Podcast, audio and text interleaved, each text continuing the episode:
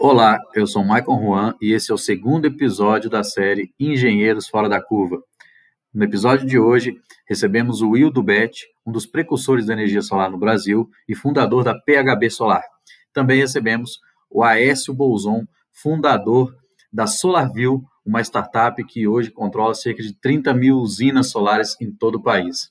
Então, bora começar falando de engenheiro empreendedor, como crescer no Brasil.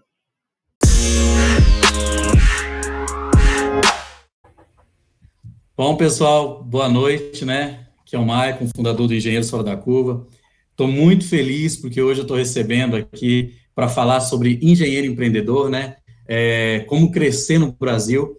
Estou recebendo aqui o Wildo Bet, da PHB Solar, né? A PHB, que uma empresa fundada, né, Wildo? Você pode me corrigir depois, em 1984. É, foi uma das precursoras, né? Ou não, ou se não precursora, você pode falar melhor na área da, da energia solar no Brasil. É, foi o primeiro fabricante de investidores certificado pelo Imetro, inclusive, né? Então, para mim é um prazer ter você aqui, um empreendedor aí com quase 40 anos de mercado, trazendo vários insights, é, várias dicas aí para o pessoal, para mostrar que é possível empreender e que é possível empreender também a longo prazo, né? E também muito feliz recebendo aqui o Aécio, Aécio Bolzon, né, que é um dos fundadores da SolarView, é, que desenvolve tecnologia na área de, de geração distribuída, né, na área solar, e tem aí, monitora mais de 30 mil usinas e tem aí uma cartela de, de mais de 3 mil clientes, né, Essa?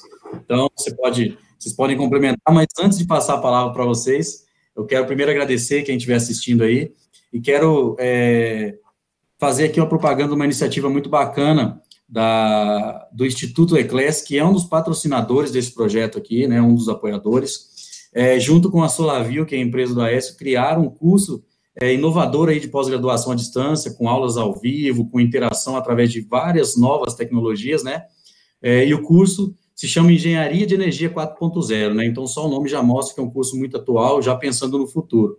Então, ele tem uma abordagem atual para a atuação de agora e para a atuação do futuro aí na área de energia. Então, fica a dica aí, quem quiser, é só acessar o site do Instituto Eclés, é só ir lá também no site nosso, lá tem o link, é só entrar, e depois o AES, acho que pode falar um pouco mais sobre essa iniciativa bacana aí de, de, além de estar transformando o mercado da energia no Brasil, eles estão querendo trazer também educação aí para poder é, capacitar profissionais melhores, que inclusive depois podem ajudar eles mesmos nos outros projetos, né? Então, acho que eu vou começar aí com, um por ordem alfabética, acho que o Aécio, já apresentei um pouco, né, Aécio, mas acho que você pudesse apresentar aí, contar um pouco do porquê que você está aqui hoje, como é que, que funciona a sua atuação no mercado de trabalho, como engenheiro. Bom, primeiramente, uma boa noite. Obrigado, Michael. É, é um prazer estar participando da live aqui, né, dos primeiros fora da curva, e compartilhar um pouquinho, né, dos, dos aprendizados ou da nossa jornada, né, que nunca tem fim. Jornada. E é uma honra estar junto do Wildo, que para mim é uma referência, é uma, das, uma grande referência, né, no, meu, no nosso mercado, que a gente atua no, mercado, mesmo mercado, né. E, bom, eu sou Aécio Bolzon, eu tenho 31 anos, sou cofundador e atualmente CEO da SolarView, né? A SolarView, a gente atua, a gente entrega soluções tanto para a parte de venda, de pós-venda, para as empresas integradoras que atuam no mercado de energia solar. E eu sou, Bom, né, sou começar aí com um por ordem alfabética, a sua S. Já apresentei é, um pouco, né, S, mas acho que se pudesse apresentar aí, contar. Um algo a mais, né? Sempre busquei estar tá, tá algo que me nutrisse, que me, me evoluísse, né? Então, também uh, tenho um, mestrado na área também dentro da engenharia elétrica, né? Uh, e, e toda essa parte, toda a minha jornada, ela sempre teve relacionada a alguma busca, né? Algum complemento. Mesmo que você citou, né, do curso de, de pós-graduação, né, de engenharia de energia 4.0, tem justamente esse objetivo também de estar tá complementando, né, fortalecendo aquele, aquele, aquele, aqueles conhecimentos que a gente precisa em virtude de estar tá no, mercado, estar tá num mundo que é dinâmico, né, e que há uma revolução grande acontecendo. Ah, show de bola. Obrigado aí pela apresentação, né? Agora, Hildo, pudesse apresentar para a gente, por favor? O meu nome é Hildo Bete, eu nasci em 1954, no Rio Grande do Sul. Até contar o fato aqui político, né? Meu pai colocou o nome de, Bet, porque o meu avô ficou bravo, porque o primeiro ele colocou de Getúlio, era de outro partido político, né? E para não brigar, então meu nome foi o nome do outro partido para agradar o meu, meu avô, né? Então, esse é meu nome, é tá? E eu nasci no Rio Grande do Sul, na cidade de Lajeado, e desde jovem sempre queria fazer alguma coisa para ficar famoso, né?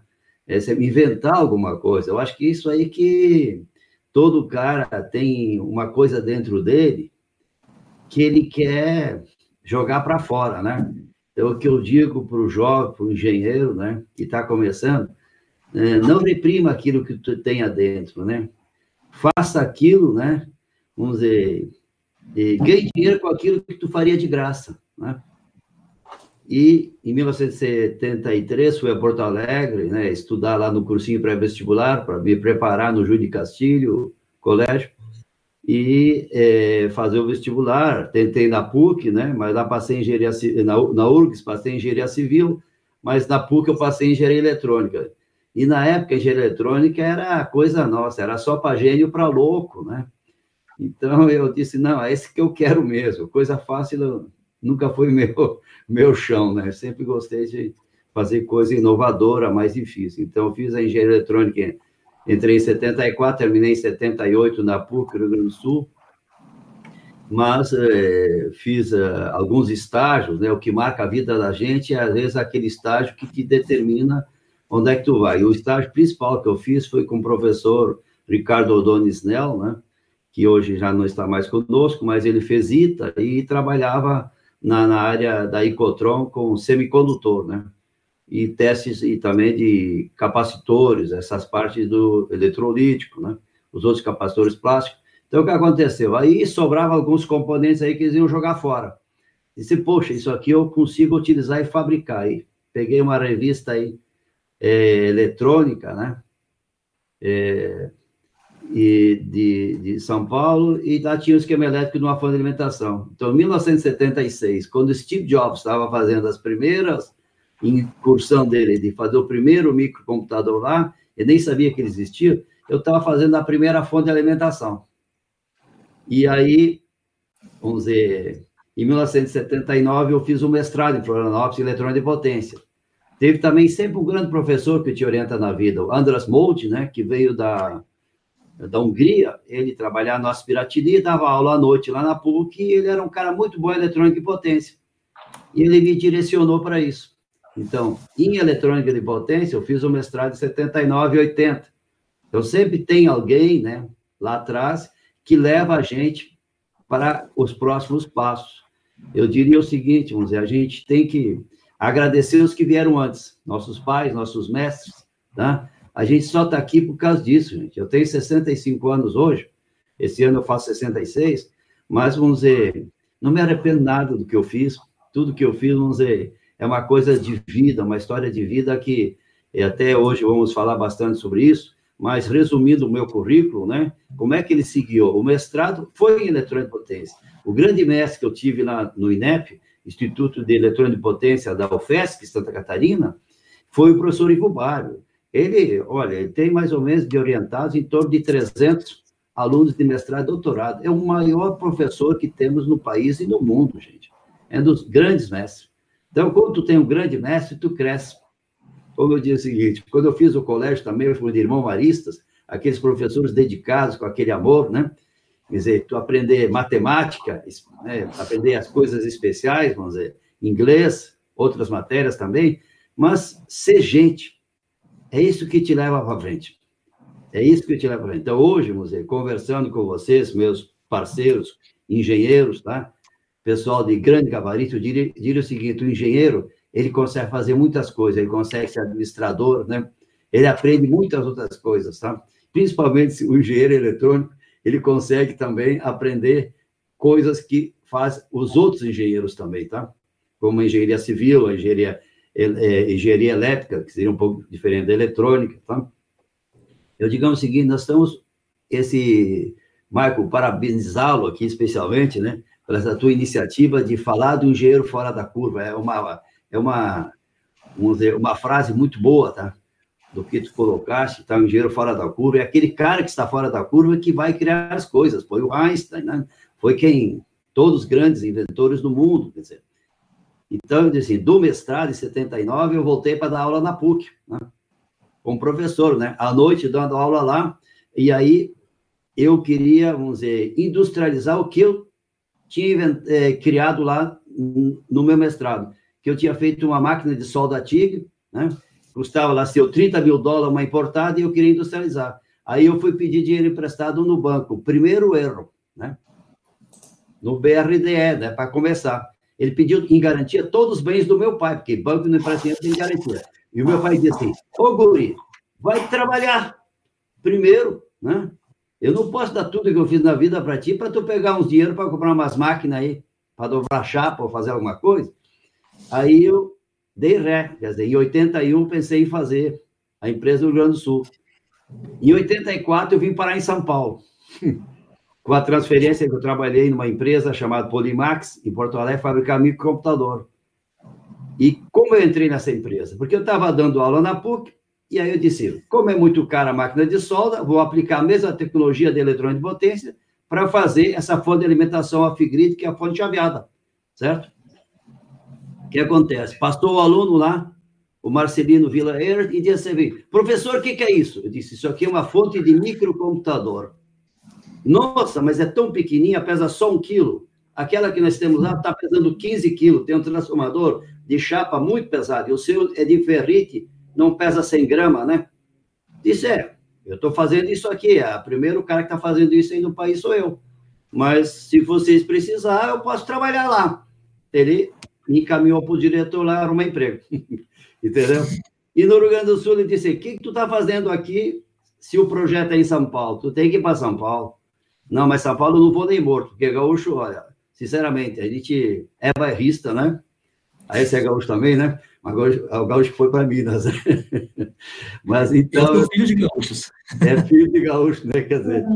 E aí eu acabei, né? chegando em São Paulo, com a minha esposa assim, não, vamos para lá, com meus, meus primos da churrascaria foram tudo para lá, foram bem, vamos lá. Aí fui para São Paulo. Quando eu cheguei em 84, aqui em São Paulo, abri a PHB, até 1990 eu tinha 436 funcionários, quer dizer, foi uma explosão no mercado, né, de, eh, de microcomputador, quer dizer, eu sou filho daquele primeiro processo, não é da geração distribuída que nós estamos falando agora, da energia solar fotovoltaica. Não foi da internet, foi antes um pouco. Foi do microcomputador. Quer dizer, eu sou, vamos dizer, paralelo com o Steve Jobs. Quer dizer, esse é o meu, meu trajeto, né? Depois, vamos dizer, eu posso até completar mais as coisas que, da minha apresentação, mas basicamente, estou em São Paulo desde 84, onde fundei a PHB, né? Que PHB solar, é, o solar é apenas uma, um complemento para vamos a migração atual, vamos dizer, só para resumir, né, são três fases da minha vida, né? A primeira fase é o microcomputador, até 90. A segunda fase foi a internet, né? Fazer os retificadores para carregar as baterias das, das torres de celular, tá? Hoje. Okay? E a outra fase está eh, sendo agora o inversor, né? E o, vamos dizer, fornecer a solução completa do, do sistema fotovoltaico para geração de energia elétrica. Resumido, abreviadamente, seria isso, tá? tá. Você falou uma coisa é, interessante aí da sua trajetória, né? É, que eu até comentei na live de ontem que a gente fez sobre engenheiro na internet, é que a gente tem que ser muito grato aos que passaram, né? Porque é, quando a gente une essa motivação dessa juventude que chega recém-formado na engenharia ou que está formando, é, quando ela é somada à experiência de quem já trilhou o caminho das pedras, de quem já empreendeu, de quem já trabalha em grandes empresas, isso dá, dá para gerar muito, é, muitas soluções, né? Porque quando você pega alguém experiente, você tem a humildade de ouvir, de escutar, você, você já deixa de, de tropeçar em algumas pedras que aquela pessoa tropeçou, né? No caminho aí profissional. Então, uma coisa muito interessante que você falou, e parabéns pela sua trajetória, viu, Hildo? Estou muito honrado de ter sua participação aqui. O, o Jean, quando falou comigo, né, o Jean da, da quando ele falou do que ia fazer o convite para você, falou muito bem do seu trabalho, muito bem de você como pessoa, né, então, é, já tinha uma ótima impressão antes mesmo da sua participação aqui. Parabéns pela sua história. É, o, o, o, o Hildo já falou até sobre a trajetória dele, já contou alguns pontos interessantes, né? Você tem um fato marcante, assim, é, que, ou algum resultado interessante da sua época de graduação e de mestrado que você, que você pode contar para a gente, assim? Com certeza. E até, até um fato que o Hildo comentou, né, é que assim, a gente não tem uma vida só, né, a gente tem várias vidas, vários momentos.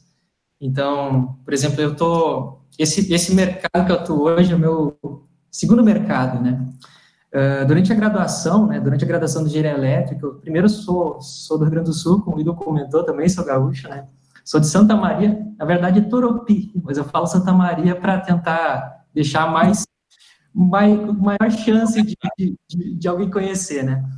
Mas, assim, uh, lá, lá Santa Maria ela, é um polo educacional, tem a Universidade Federal Santa Maria, que forma, forma uma grande quantidade de professores, e uh, na minha graduação tive muitas referências de professores, né? Mestres professores.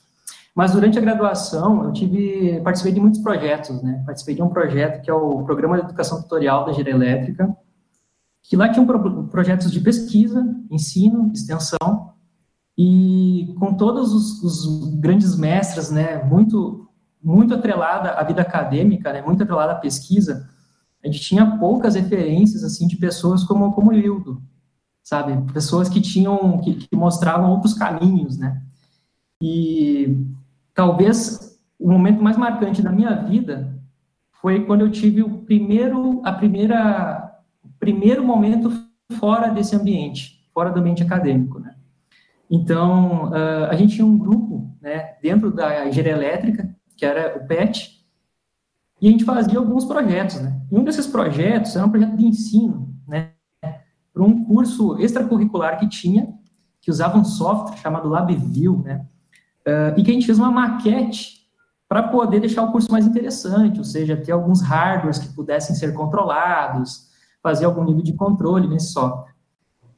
E naquele período, a gente estava preparando isso, preparou essa maquete, preparou o curso, fez tudo isso, surgiu uma oportunidade, que era um, um programa estadual, que foi conduzido pela RBS TV, lá do Rio Grande do Sul, que é tipo a nossa, a nossa Globo, né, lá no Rio Grande do Sul, que era o Desafio Empreendedor. E o objetivo lá desse programa, isso durante a graduação, né, era premiar, né, premiar projetos, iniciativas que demonstrassem algum valor, né, algum valor de negócio, algum, algum interesse, tivesse alguma atração disso.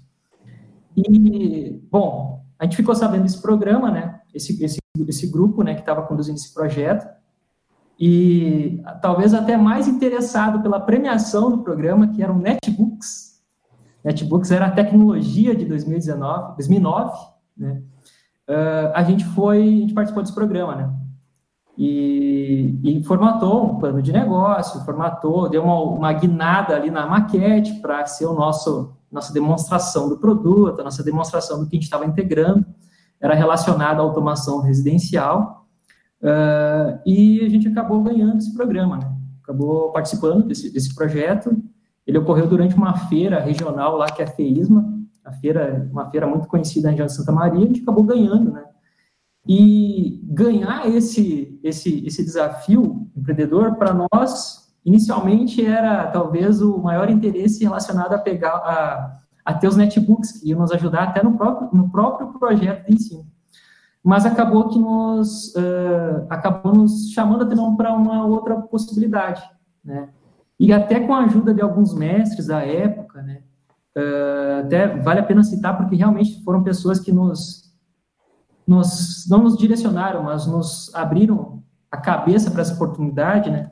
Principalmente o professor Alexandre Campos, que é um professor professor da UFSM, né, na Universidade Federal de Santa Maria, e a professora Nilza Zampierre, eles nos conduziram, né, para outras possibilidades, ou nos mostraram, pelo menos, ou nos apresentaram. A gente acabou, acabou evoluindo essa ideia, né, e acabou entrando numa incubadora tecnológica, a incubadora tecnológica Santa Maria, a ITSM. Uh, e a partir de lá que a gente foi recebendo uma série de pílulas que foi contribuindo para essa jornada empreendedora. E para ITSM, né, a gente fez um plano de negócio de mais de 150 páginas, que acredito que a gente nunca utilizou ele, mas a gente foi submetido lá a uma série de experiências.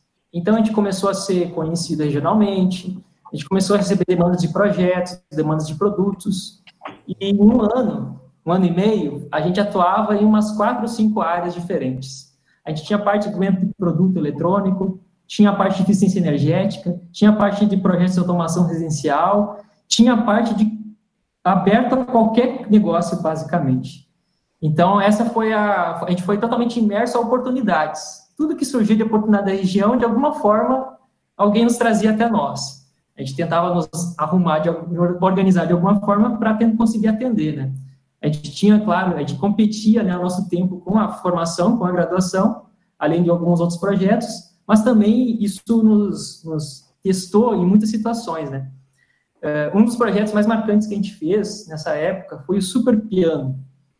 O Super Piano era um piano gigante, um produto de entretenimento, né, para ações de marketing junto a shoppings e feiras.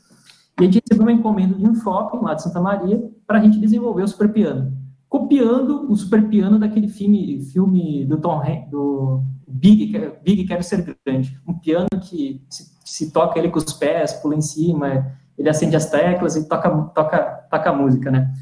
Aí a gente, a gente topou esse projeto, executou ele, foi legal porque nos também nos contribuiu muito, a gente, a gente, uh, a gente apareceu na, em programas da, da tarde, do domingo, do sábado da tarde, como o Domingão do Faustão, como uh, Gugu, Sabrina, nem me lembro quais os programas que tinham na época, mas os programas de sábado e domingo de tarde, né? E foi legal. Isso nos deu, assim, também nos deu muita eh, nos deu muita experiência. A gente eh, errou demais, demais nesse tipo de projeto. Desde a parte de orçamento, proposta, tecnologia, montagem, uh, tudo. A gente errou tudo que podia errar. E também, claro, mas, mas o mais interessante foi que a gente conseguiu se organizar para atender esse e outros projetos em paralelos, junto ainda com a graduação, né? Então, assim, uh, essa imersão, imersão, né, uh, nesse meio tornou quase que irreversível um caminho que provavelmente eu ia seguir, né? Que seria, provavelmente iria me tornar um professor, porque eu gosto, sempre gostei muito disso, sempre fui muito curioso. Uh, o que me levou à engenharia foi justamente o, o, ato, né, de querer entender as coisas e desmontar elas, e provavelmente elas não voltar a funcionar. Mas é essa curiosidade que todo engenheiro tem em diferentes áreas, independente se é da área da elétrica, eletrônica, ou, ou da mecânica, ou outra, né? Geralmente tem uma curiosidade atrelada, né? Tem esse, esse senso de criação também, engenheirar coisas, né? Mas essa, esse foi o principal, dentro de, desse período né, de, de formação, foi o principal, a principal pílula, talvez, que, a gente, que eu recebi e que me, me colocou para uma outra direção e a partir daquilo ali, a partir daquele momento, né, o mosquitinho do, do empreendedorismo ali está sempre presente.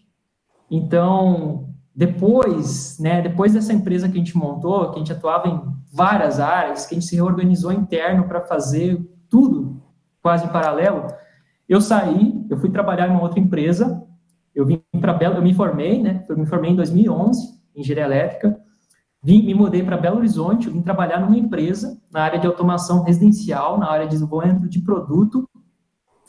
Uma empresa que eu admirava muito também, que hoje ela, ela nem existe mais, ela já foi, foi incorporada por uma outra empresa francesa.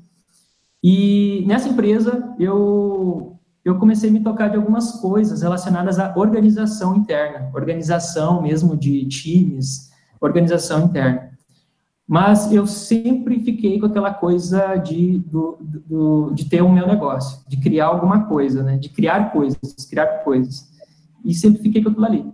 Então, fiquei nessa empresa por uma, dois anos, paralelo, paralelo eu, eu me formei, em, também fiz mestrado na UFMG, Universidade Federal de Minas Gerais, também na área, na área, na área de eletrônica de potência, uma área bem, bem, bem gostosa, foi um conhece demais as referências do Ivo Barber. O Ivo Barber era, é o mestre dos mestres e eu, eu sou, tipo, sou o, o, não vou dizer o tataraneto, mas eu sou, eu tenho algum nível de, de, de também de, de, de, reconhecimento a todas essas pessoas que construíram, construíram, uh, construíram, construíram a base, a base disso. Não sei se só no Brasil, mas no mundo, né? Então isso é muito legal. E então, quando eu estava aqui, quando eu, eu, me mudei para Belo Horizonte, né, tive essa experiência também de, de né, profissional numa outra empresa, mas eu fiquei muito incomodado, né, não estar fazendo o que eu queria realmente fazer. E quando eu cheguei aqui, todo momento eu estava pensando em criar alguma coisa, criar algum negócio. Então, a gente, primeira coisa, eu, tava, eu precisava de alguns parceiros para isso, né?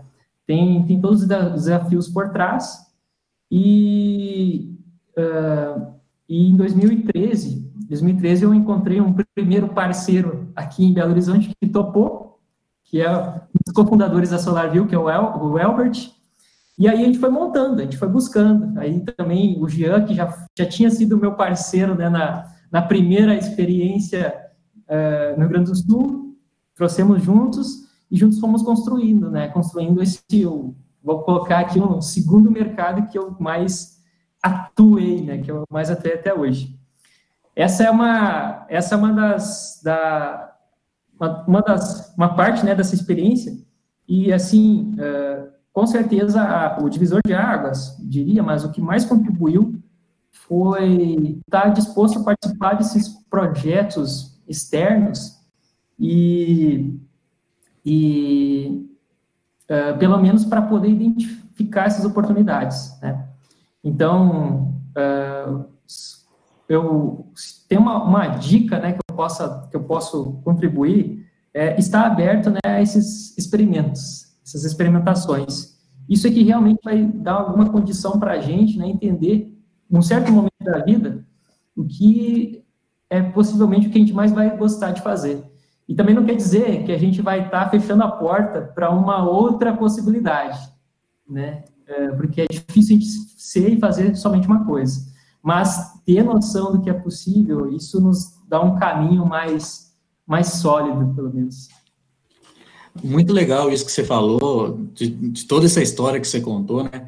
É, eu, a, a, minha, a minha trajetória pessoal e profissional mudou também porque eu fui muito além da sala de aula na graduação, porque eu busquei outros ambientes onde eu pudesse desenvolver outras competências, né?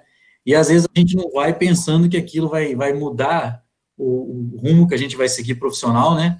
E a participação nesse tipo de coisa é, realmente muda. Eu, eu lembro que uma vez eu fui um dos, dos realizadores de, um, de, uma feira científica que teve aqui em Minas Gerais, foi até feito pelo Conselho de Engenharia, pelo CREA de Minas, na época eu era presidente do CREA Júnior, e aí a gente fez parceria com o CREA e, e, e, no primeiro ano trouxe um monte de 33 trabalhos premiados, três trabalhos de cada regional do estado, para Belo Horizonte para apresentarem. E aí o pessoal apresentava esses trabalhos, ganhavam prêmios de até 12 mil reais e voltavam para a universidade e pronto.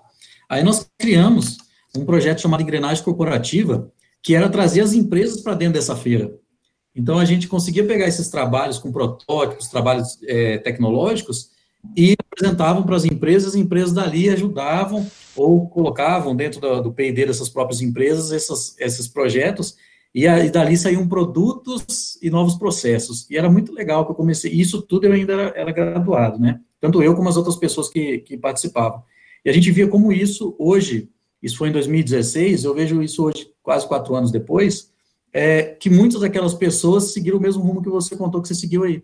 Que começou dentro de um projeto, alguma coisa para apresentar dentro de, um, de, uma feira, de um, de um congresso, para receber um prêmio, que o nosso aqui era até mil reais, e aí, daí, hoje tem várias empresas aí no agronegócios, todas as empresas de tecnologia, inclusive, no agronegócio, na área de construção civil. Então, realmente, a sua história mostra para a gente que, que a gente ir além da graduação, né, é, faz muita diferença. E até te agradeço por compartilhar com a gente isso aí. O Wildo antes falou uma coisa que também que, que vai muito de encontro com um dos propósitos dessa série Engenheiros Fora da Curva. Que, o que, que a gente pensou é, quando a gente idealizou esse, essa série? o seguinte, trazer engenheiros fora da curva para mostrar que dentro de uma mesma engenharia que a pessoa fez, que ela tem diversas áreas dentro daquela própria engenharia, da mesma engenharia que ela pode atuar. Ao mesmo tempo, que não é porque ela é engenheiro civil, por exemplo, que é um engenheiro civil, um engenheiro civil, que ele tem que trabalhar na área de civil, que ele pode trabalhar numa outra área, que o engenheiro de produção não precisa ficar somente dentro da indústria, que ele pode atuar na área de energia, na área de processo, obviamente que não como responsável técnico, né, se ele não tem atribuição para aquilo, mas que ele pode, que pela capacidade, pelo desenvolvimento lógico que a gente desenvolve com o ensino teórico que a gente recebe e com as experiências que a gente tem, nós temos, nós não somos melhor que nenhuma outra profissão, mas nós temos aí uma facilidade maior de desenvolver soluções, né, devido a, a todo a toda essa engenharia que a gente aprende aí dentro da... Né, e a gente ainda fazendo uma pós-graduação, um mestrado, a gente consegue aí é, ter mais chance ainda de se tornar um engenheiro fora da curva, né? Ô, ô Hildo, Pois não. Um pouco do início ali, como é que foi quando você começou a empreender, né? É, com certeza você teve vários desafios, né? Nada, a gente sabe que nada é fácil. É, você podia contar alguns desafios que você passou e como você conseguiu superar esses desafios para estar tá hoje? É, tá? É, na verdade, na vida, ou tu se reinventa ou tu morre. Né? Eu fabricava fonte de microcomputador e em 1990, o presidente, então, Fernando Collor, abriu a reserva de mercado e do dia para a noite a gente ficou sem nenhum cliente. Todos os meus clientes, que era Microtech, Monidata, Softec, Cobra, Edisa, todos, dizer, tiveram que competir com um produto importado e ninguém mais comprava, então, a fonte chaveada produzida localmente. E levei 10 anos, né? para me reinventar. Quer dizer, fui lá no negativo, né? Tinha 430 funcionários, fazer downsizing, né? E me reinventar para área de é, dos retificadores, né? Para telecom. E isso demanda tempo. Hoje, vamos dizer, a gente está desde 2011 na área de energias renováveis e a, o que acontece é que Vamos dizer, se eu não tivesse trabalhado em 2011 para colher os frutos em torno de 2015, as primeiras vendas começaram no final de 2014 do sistema fotovoltaico, quer dizer, tu tem que planejar, trabalhar cinco anos antes e persistir cinco anos para ver se vai dar certo aquilo que tu resolveu fazer. Nada é fácil, não tem filé sem osso, né? Então, toda a minha trajetória são três evoluções de mercado: o microcomputador, a área da internet, né, onde é que nós desenvolvemos a infraestrutura para esse setor, tá, que foram os retificadores, carrega as baterias, tá? a área da automação bancária, onde é que nós atuamos. A PHB, pelo menos, a nível de fonte de alimentação, devemos ter umas 5 mil modelos que nós desenvolvemos e fabricamos ao longo de vários anos. Hoje, praticamente, a gente não fabrica mais nada de fonte de alimentação, porque os produtos evoluíram, né? O computador hoje é laptop, o, o mercado praticamente traz tudo importado, mas é, tu tem que se reinventar. Como fabricante, vamos dizer, é uma coisa. Hoje o mundo mudou muito, né? É, na época, quando a gente nasceu, o mercado era um mercado protegido. No mercado protegido, é, é mais fácil, vamos dizer, tu nascer. Mas quando há uma abertura de mercado, há um problema mais grave. Aquela abertura de mercado, para mim, foi muito mais difícil, né? Porque meus clientes sumiram, eu tive que me reinventar, levei 10 anos para conseguir né, ir no vermelho e voltar para o azul, né? Do que atualmente. O mercado de energia solar fotovoltaica, eu estou dizendo o seguinte, ainda a água está pingando na nossa panela, quer dizer, a gente ainda tem, é resiliente esse mercado, quer dizer, ele é um mercado mais, vamos dizer, não foi, não desapareceu, está difícil, realmente está, mas não está tão difícil como foi a reserva de mercado do dia para a noite em 1990, onde a gente teve que se reinventar. Mas o que, que eu digo para todo mundo? É, ou tu se reinventa ou tu morre. Tu tem que acompanhar as ondas que está acontecendo. A onda foi microcomputador, continua até hoje, mas é importado. Né? A segunda onda, internet.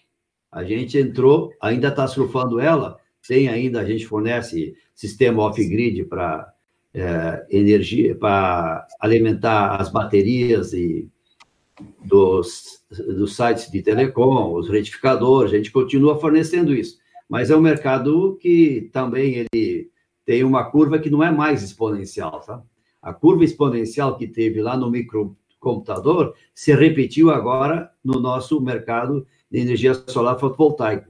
Tanto é que hoje tem, temos em torno de 12 mil integradores que fazem projetos, instalações, onde é que tem um grande mercado. A PHB, nesse mercado, atua mais como distribuidor do kit, do sistema fotovoltaico, e com toda a sua expertise na área do inversor, dando todo esse suporte. Né? Eu acho que mais ou menos essa dica que eu deveria deixar é: a gente tem que sempre se reinventar, tá? Não dá para parar, tá? A gente, quem para, morreu. O gaúcho, como a gente diz, Aécio, é a gente não tá morto quem peleia, tem essa música nossa, né? Não tá morto quem peleia, né? Uhum. Eu digo o seguinte: sempre precisamos continuar lutando. Quem para de lutar na vida, ele morreu. O cara entregou os pontos, né? Tem um vizinho meu com 84 anos aí, ele está querendo entregar os pontos. Pelo amor de Deus, isso. Não está morto quem peleia. Continue lutando.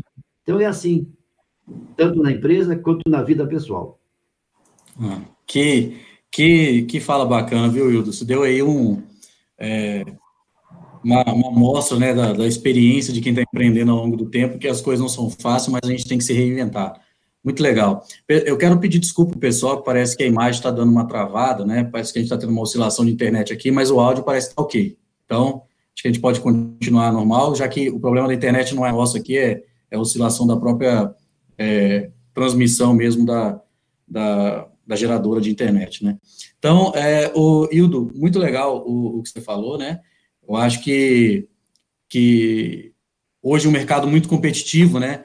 Por mais que você esteja em uma crescente, se você não se reinventar rapidamente, quando aparece alguém com um produto um pouco é, de, com algum diferencial além do seu, com alguma qualidade, alguma coisa, se você não se reinventar rapidamente, né?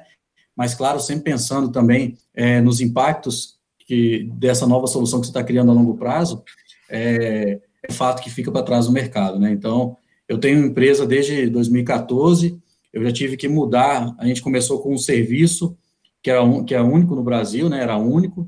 É, 2017 começou a ter algumas concorrências, a gente teve que melhorar esse tipo de serviço e já criar outro serviço para abarcar outra, outro complemento dentro do primeiro serviço que a gente fazia, porque realmente, senão a gente vai ficando para trás, assim. Então, é, eu entendo muito o que você está falando, não tenho a mesma experiência, obviamente, né, mas é, eu acho que fica esse aprendizado também para a gente que empreende já e para quem vai empreender, né.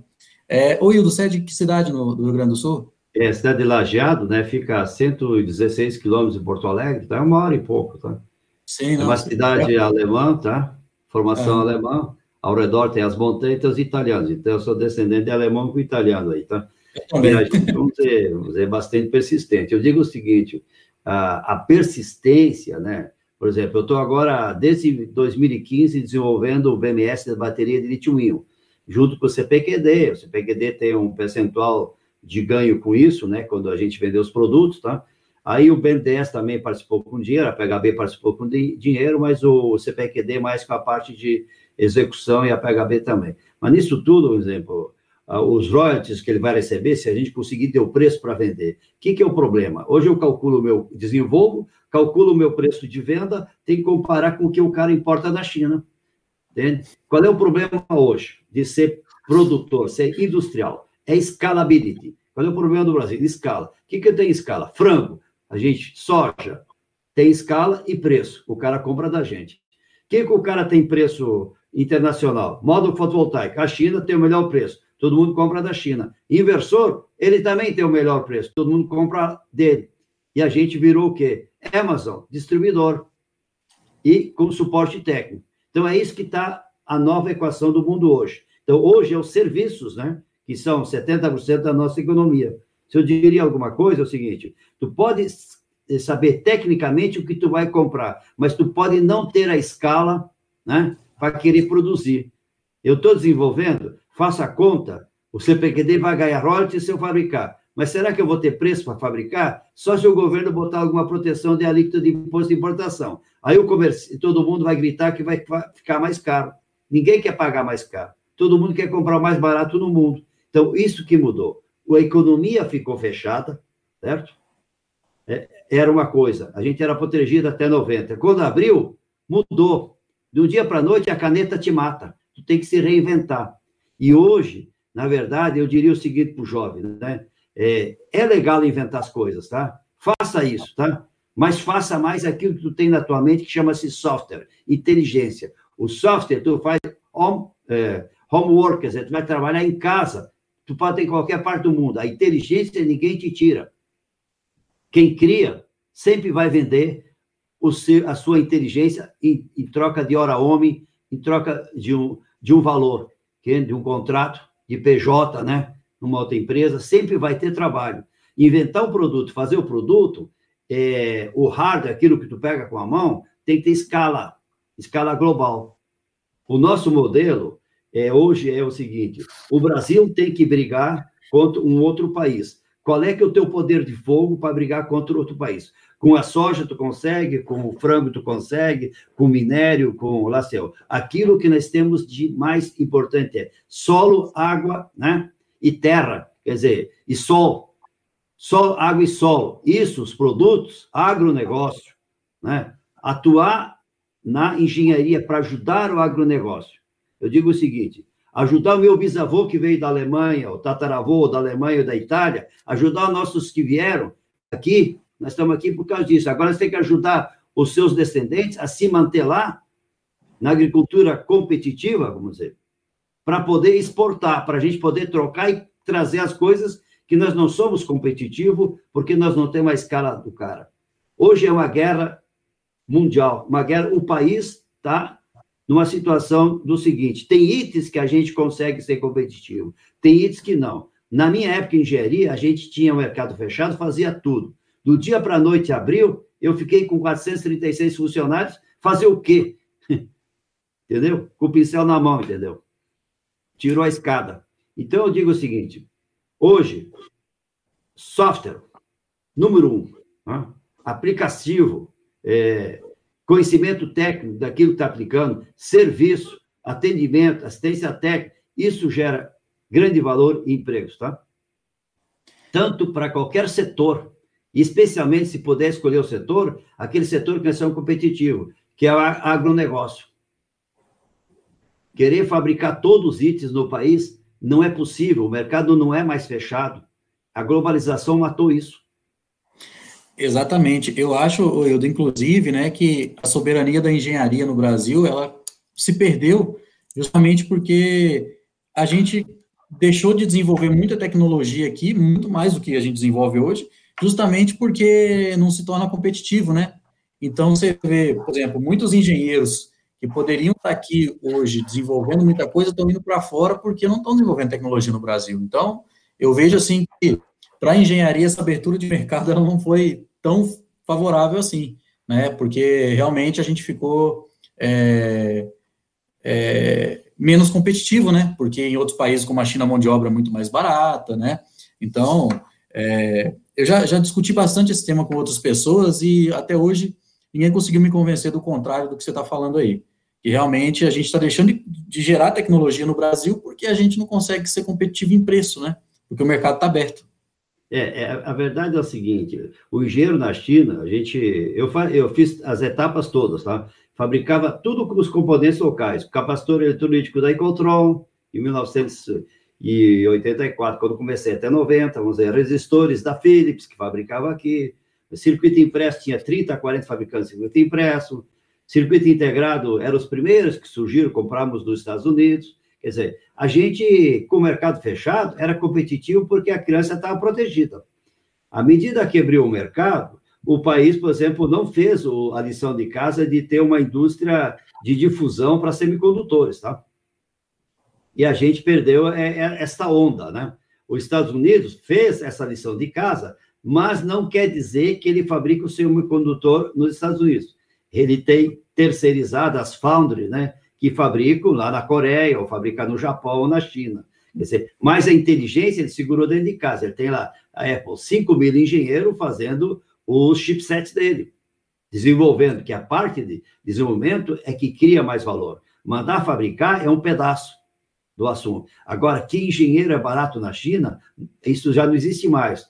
Quando eu fabriquei as minhas primeiras fontes de alimentação na China para a urna eletrônica, nós pagávamos 300 dólares para o engenheiro lá. Hoje ele é 3 mil dólares.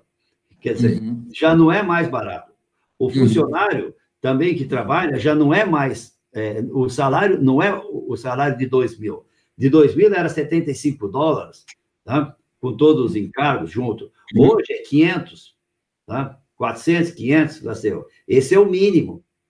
Quer dizer, o que eu quero dizer é o seguinte, não é hoje mais a mão de obra na China. Hoje eles têm tecnologia muito mais uhum. avançada que a gente, estão na frente, na automação.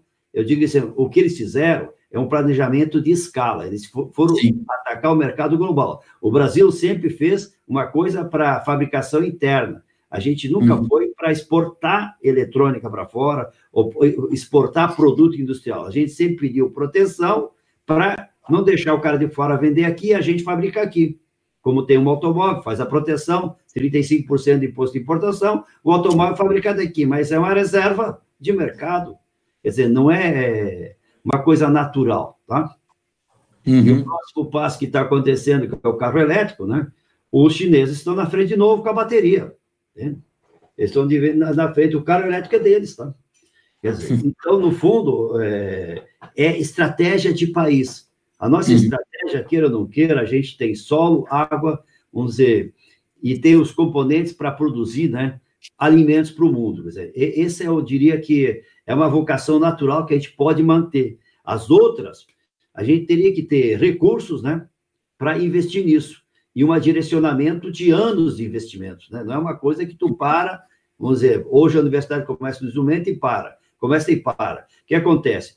Desenvolver é um pedaço do assunto. Ter viabilidade econômica depois que terminou o projeto? Não dá. Tem primeiro calcular a viabilidade econômica antes de começar o projeto. Exato. Quer dizer, esse é o ponto. Mas então, para onde é que corre o nosso engenheiro? Lá sei, lá está lá o engenheiro do formado dizendo, eu vou arrumar um emprego para trabalhar no carro elétrico lá fora, porque aqui dentro não vai dar. Então, uhum. realmente, os engenheiros nossos, os melhores cérebros, saem do país. Mas quando ele sai, também ele aprende. Quando ele volta, ele também traz. Quer dizer, Sim, o mundo tem... é interligado. A minha filha trabalha no México, gente. Quer dizer, ela fez Stanford, trabalha no México, né? CEO lá no México de uma empresa brasileira, filial. O que acontece? Onde tu vai trabalhar no mundo não importa. Se tu tem competência, o mundo te quer. Uhum. Não te preocupe, engenheiro, em ser, eh, trabalhar só no Rio Grande do Sul, que a gente, eu não saí do Rio Grande do Sul nem morto, né? Mas estou em São Paulo feliz da vida, quer dizer. Então, quer dizer, minha filha está no México, está feliz trabalhando. Quer dizer, meu filho trabalha comigo. Quer dizer, o que acontece? É, onde tem o trabalho, tu vai. Porque tu tem brain, inteligência, know-how, tem competência. Entende? É isso que eu recomendo, quer dizer, não, não, não fique pensando que tu desenvolveu não vai ter aplicação no Brasil. Vai ter no mundo. Uhum. E, inclusive, tem um dos engenheiros fora da curva que ele é engenheiro, é mestre em potência, né? E ele, engenheiro eletricista, mestre em potência, e ele é da Ford nos Estados Unidos, no Michigan. Ele é um dos participantes aqui nos próximos dias também. Pois não, apareceu hoje no Jornal Nacional que o cara que está lá por trás de coordenar todo esse veículo elétrico que vai para Marte é um cara de Minas Gerais, né? Né? Uhum. É daqui do. Então, então, gente, o brasileiro é inteligente. O ser humano que é inteligente sempre tem a sua competência, ele vai se colocar. E como falou o Aécio, né? A vontade de querer fazer a diferença, tá? A vontade de querer fazer as coisas é que vale, tá? Não. É, o, o Aécio, você tem alguma, algum desafio que você enfrentou assim nesse tempo que você está empreendendo e que você superou também, que você gostaria de contar para o pessoal? E os desafios, os desafios são, são diários, né? Mas assim tem uh, isso que o Hildo falou, é, é, a gente tem um pé no hardware também. Uhum. que é um pé no hardware, né? A gente, uma parte da nossa solução, ela, a gente começou com uma uma demanda que tinha na época que ainda era, era pequena, mas que, que tinha uma oportunidade ali que uh, a gente fez um, um equipamento, né, equipamento para equipamento eletrônico e esse desafio do, da, da commodity eletrônica, da produção, da, da escalabilidade, de ter a escala de produção e da competição frente à, à solução global, foi um dos nossos desafios, por exemplo. Quando a gente fala de modelo de negócio, por exemplo, de modelar o seu negócio e, e, e, e quando você traz um pouco. A segunda parte desse episódio vai acontecer em algumas semanas e nós vamos lançar aqui para você acompanhar as últimas falas do Aécio e também do Will do Bet. Até a próxima.